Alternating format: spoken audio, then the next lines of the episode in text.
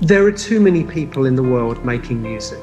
Mm-hmm. There are too many people writing songs. The world really doesn't need any more songwriters. It doesn't need any more music. That, that, that is the reality. We're mm. already drowning in content and music.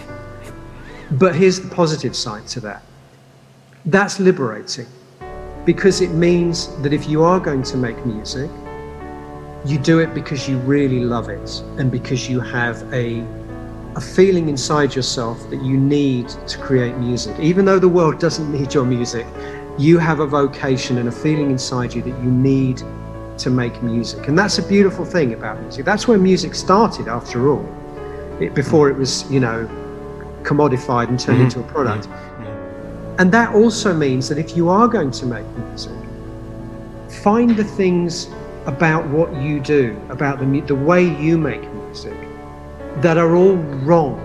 What I mean is the things that the music industry will tell you you shouldn't do. Mm. And this comes back to what we were talking about earlier about there being prescribed ways that you're supposed to write songs.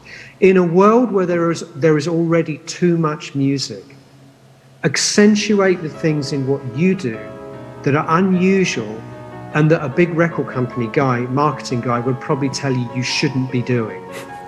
Accentuate those things. It's what I've done my whole career.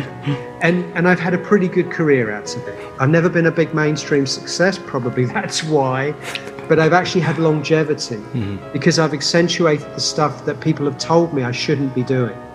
Long songs, unconventional structures, you know, all of those things that you shouldn't be doing. And I think in a world where there's already so much music, you have to find those things, the quirks, if you like. What's quirky about your personality, your way of making music? Home in on those things hmm. and don't even think about what, you know, what everyone else is doing. That's my advice. Yeah.